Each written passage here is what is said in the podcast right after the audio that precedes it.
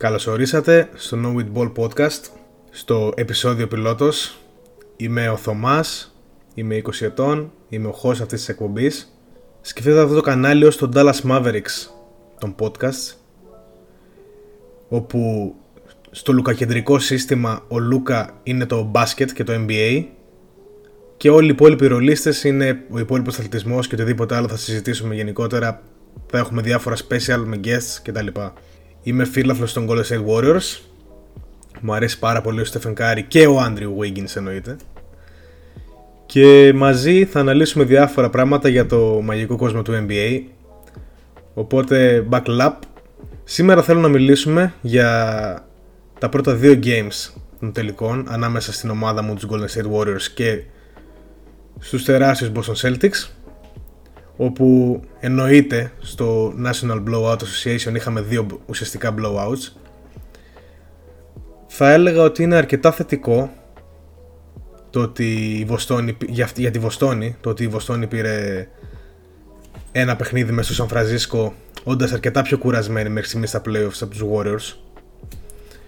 Και αυτό το πρώτο game που πήρε ήταν πραγματικά ένα ένα μεγάλο κρίμα για την προσπάθεια των ε, πολεμιστών αλλά και ένα μεγάλο μπράβο για, για το execution στη τέταρτη περίοδο. Ήταν απλά φανταστική οι Κέλτες όπου σούταραν lights out και γύρισαν μια διαφορά 12-15 πόντων μέσα σε 2-3 λεπτά. Ο Tatum μπορεί να ήταν λίγο άστοχος, αρκετά άστοχος βασικά με το combi impersonation σουτάροντας 3 στα 17 αλλά το ότι οι Warriors άφησαν τόσο ελεύθερους τους συμπαίκτες του τον οδήγησε να κάνει ένα καταπληκτικό playmaking wise game. Είχε 13 assist με δύο λάθη. Το ωραίο είναι φανταστικό. Έβρισκε κάθε ελεύθερη πάσα που χρειαζόταν να βρει για την ομάδα του και νομοτελειακά θα έμπαιναν αυτά τα ελεύθερα σούτ όπως και μπήκαν είχαν γύρω στα 6 7 ξεκίνησαν την τέταρτη περίοδο μπήκαν και γύρισαν το match. Οι Warriors είχαν ένα φανταστικότατο Στεφ Κάρι ο οποίος σούταρε με 7 στα 14 τρίποντα, είχε 34 πόντους, 5 rebound, 5 assist εννοείται, 3 steals. Η άμυνα του Στεφεν Κάρι είναι φανταστική φέτος, φανταστική. Έχει δυναμώσει το κορμί του πάρα πολύ και παίζει πάρα πολύ ωραία άμυνα. Ο Τόμψον κινήθηκε σε ρηχά νερά αλλά ήταν ok. Ο Ντρέμουν ήταν άθλιος, ήταν πραγματικά πολύ κακός. Επιθετικά τουλάχιστον. Είχε 2 στα 12 shoot. Ο Άντριου Wiggins ήταν κλασικά πάρα πολύ καλός και σταθερός. Έβαλε 20 πόντους σε 15 σουτ. Έπαιξε τρομερή άμυνα πάνω στον Tatum ένας εναντίον ενός. Τον κράτησε όπως είπαμε στα 3 στα 17 και εκεί πέρα που όλοι πίστευαν ότι στην τρίτη περίοδο οι Warriors θα κλείσουν το match και θα πάρουν μια εύκολη νίκη ήρθε το Avalanche όπως είπαμε πριν τον ε, Boston Celtics και γύρισαν το match και πήραν ένα μεγάλο break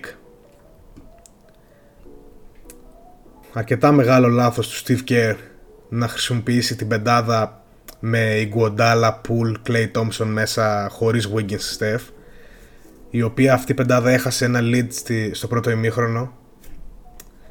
Πολύ σημαντικό lead. Και αποφάσισε στην αρχή της τέταρτης απλά να βγάλει το Steph και το Wiggins έξω και να χρησιμοποιήσει το Bull και, το, και τον Iguodala τόσο πολύ που όπου οι Warriors έκαναν 3 σερι λάθη και έφαγαν 9 πόντους ξέρω εγώ. Ο Πούλ ήταν άθλιος, φαίνεται να δυσκολεύεται αρκετά απέναντι σε καλές ομάδες και άμυνες, ειδικά από τη στιγμή που είναι τόσο αρνητικός αμυντικά. Βέβαια δεν με ανησυχεί για το μέλλον αυτό, πιστεύω το κάνει figure out, έχει το κορμί να παίξει πολύ καλή άμυνα ή έστω αρκετά καλή για να είναι θετικό του παίκτης. Δεν χρησιμοποιήθηκαν καθόλου ο Κουμίγκα με το Moody που θα μπορούσε να δώσει την αθλητικότητα, αλλά δεν νομίζω ότι θα έκανε τη διαφορά αυτό. Από την άλλη, οι Celtics παραμένουν σε ένα 8-man rotation όπως όλα τα playoffs. Έπαιξε ελάχιστα ο Tice, αλλά είναι σχεδόν non-factor. Ο Pritchard ήταν φανταστικός όσο έπαιξε. Έκανε πάρα πολύ καλό match. Ο Derek White ήταν ίσως ο MVP του παιχνιδιού. 5 στα 8 τρίποντα, 21 πόντους, συν 25. Game high στο Simplin. Και επίσης ήταν φανταστικός ο Al Horford με 9 στα 12 σουτ, 6 στα 8 τρίποντα, 26 πόντους, 6 rebound, μόλις 2 λάθη. Επίσης πάρα πολύ καλός σε 32 λεπτά. Στο δεύτερο παιχνίδι και με τους Warriors πραγματικά σε win or lose the series ε, κατάσταση έπρεπε να κερδίσουν όπως και δίποτε γιατί με 0-2 εντός έδρας μετά τι κάνεις στους τελικούς ξέρω εγώ. Οι Celtics ξεκίνησαν πάρα πολύ καυτοί. Ο Brown με τον Tatum είχαν combined 26 πόντους στην πρώτη περίοδο με 8 στα 15 shoot, 6 στα 8 τρίποντα, 4-4 βολές, combined όλα αυτά. Οι Warriors ήταν στο συν 1 στην πρώτη περίοδο παρόλα αυτά χωρίς να παίξουν κάτι το τρομερό και με τον Steph Curry και τον Clay Thompson άστοχους. Ο Looney ήταν τρομερός στην αρχή και γενικά είναι πάρα πολύ καλός σε αυτή την playoff και βοήθησε να μείνει το match κοντά. Αυτό οδήγησε σε ένα ημίχρονο 52-50 υπέρ των Warriors. Ο Clay συνέχισε να χάνει τα shoot. Ο Wiggins, ο Curry και ο Poole έχασαν κάποια πάρα πολύ εύκολα layups. Wide open layups, τα οποία θα μπορούσαν να έχουν τη διαφορά στους 10-12 πόντους. Και οι Celtics πραγματικά σου πάρα πολύ καλά για να χάνουν ε, με δύο. Αλλά έχουν ένα τεράστιο πρόβλημα μέσα στη ρακέτα επιθετικά σε αυτή τη σειρά. Οι Warriors έχουν κλείσει πάρα πολύ καλά τη ρακέτα με Green, Looney και Wiggins και στα δίποντα κάνουν άθλια, πραγματικά άθλια μάτς οι, Celtics και στο finishing around the basket. Και στην τρίτη περίοδο ήρθε η, η καλύτερη ομάδα των εποχών, η third quarter Warriors. Κλασικό Avalanche 35-14, Steph Curry τρομερός, ε, Draymond Green έπαιξε φανταστική άμυνα σε όλο το match και συγκεκριμένα στην τρίτη. Ο Otto Porter, ο καλύτερο minimum συμβόλαιο ε, στη λίγα, είχε συν 11 στην τρίτη. Και ήταν η διαφορά γύρω στους 12 με 14 ώσπου να μπει ο Πουλ. Ο Πουλ έπαιξε στην τρίτη περίοδο μόλις 1 και 19 και κάνει πρώτη φάση περνάει τον αντίπαλό του με την κλασική in and out τρίπλα του. Έρχεται βοήθεια και πασάρει στον ελεύθερο Λούνι 2 πόντους. Μετά πάει για 2 for 1, βάζει τρίποντο από τα 10 μέτρα άλλους 3, 5. Και εκεί πέρα που χάνουν οι Κέλτες την, ε, την επίθεση, ναι, νομίζω μια καλή άμυνα του Wiggins και μένουν 5 δευτερόλεπτα, βάζει το shoot των playoffs και απλά στέλνει τη διαφορά στους 20 plus, βάζοντας ένα shoot τρομερό από το κέντρο, όλος ο κόσμος έχει ξεσηκωθεί, όλοι πανηγυρίζουν και εκεί πέρα έχει τελειώσει απλά το παιχνίδι. Δηλαδή, αυτό το πράγμα, η ικανότητα του pool να είναι κακός εδώ και αρκετά παιχνίδια, γιατί δεν έχει κάνει figure out κάποια πράγματα ακόμα, και απλά να δίνει ένα burst είναι αυτό που χρειάζονται οι Warriors.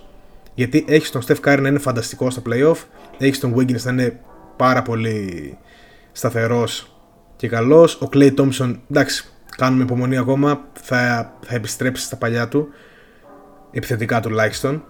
Αλλά είναι ο Clay Thompson, θα έχει καλά μάτς. Ο Draymond με τον Looney είναι πολύ καλή facilitator και αμυντική.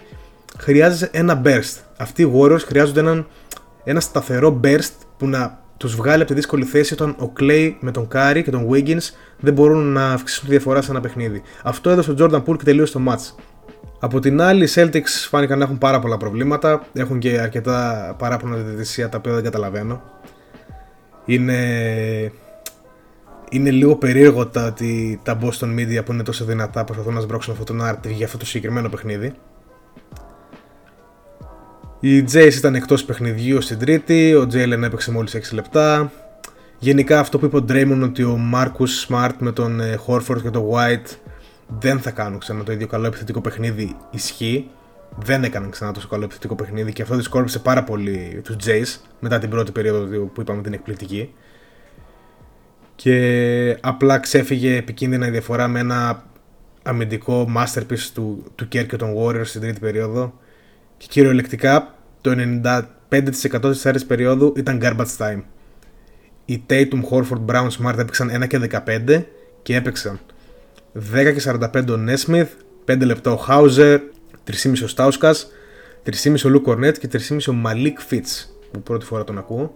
Ενώ οι Warriors που ήθελαν να το, πραγματικά να το κλειδώσουν το match έπαιξαν λίγο παραπάνω οι βασικοί τους και μετά απλά ανέλαβε ο Jordan Poole που έγραψε μερικά στατιστικά για, να, για το φαίνεστε μαζί με Κουμίγκα, Μούντι, Τοσκάνο και Λί. Πολύ σημαντική σε αυτό το Game 2 ο Μπιέλισσα με τον Peyton ο Γκάρι Πέτον είναι απίστευτο το impact που δίνει στο παιχνίδι των Warriors και δεν μπορώ να καταλάβω γιατί δεν έπαιξε το πρώτο παιχνίδι αφού είναι καλά. Ο Μπιέλιτ ήταν πραγματικά παραπάνω από τίμιος, έδωσε πράγματα επιθετικά, κλασικά με το passing του και το 3 point shooting. Ε, στην άμυνα δεν τον περνούσαν εύκολα γιατί είναι πολύ πιο φρέσκος από τους υπόλοιπους. Δεν έχει παίξει πάρα πολύ στα playoff. Και παρόλο που είναι αργός, είναι αρκετά πιο φρέσκος για να μείνει μπροστά. Το rebounding του ήταν σταθερά καλό.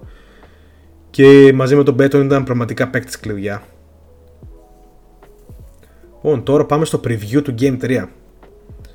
Οι Warriors πάνε σήμερα το βράδυ μέσα στην εχθρική θα πω εγώ Βοστόνη η οποία πραγματικά θα είναι κόλαση, πιστεύω θα είναι καμίνη το, το TD Garden έχουν επιστρέψει στους τελικούς μετά από 10-12 χρόνια και πραγματικά περίμεναν πολύ καιρό αυτή τη στιγμή το κλίμα είναι λίγο τεταμένο γιατί είναι τελική, είχε και κάποιες αψημαχίες ο Draymond Green είναι και από τις πιο καλές έδρες ε, στη Λίγα και πιστεύω οι Warriors έχουν πολύ, μια πολύ δύσκολη διάδα αγώνων μπροστά τους, από την οποία πρέπει χρονικά να πάρουν το ένα match.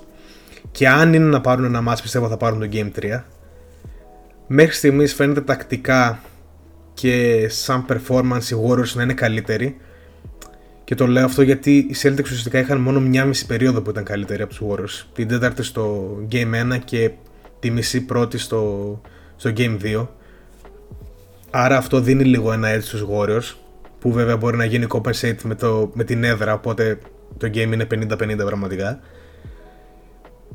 Πολύ μεγάλο κλειδί στο match το πώς θα παίξουν ο Thompson και ο Πουλ για να ανοίξουν το παιχνίδι για τον Κάρι. Ο Κάρι είναι σταθερά elite οπότε δεν τον φοβόμαστε. Ο Draymond πιστεύω μετά το fluke του Game 1 και γενικά τον playoffs βασικά εντάξει είναι κακός φέτος στα playoffs μέχρι στιγμής Πιστεύω θα είναι σταθερά καλό στην υπόλοιπη σειρά. Και απλά πρέπει ο Τόμψον με τον Μπούλ να βοηθήσουν τον Στεφ. Από την άλλη, στη Βοστόνη, πιστεύω ότι περιμένουμε ένα Jason Tatum game.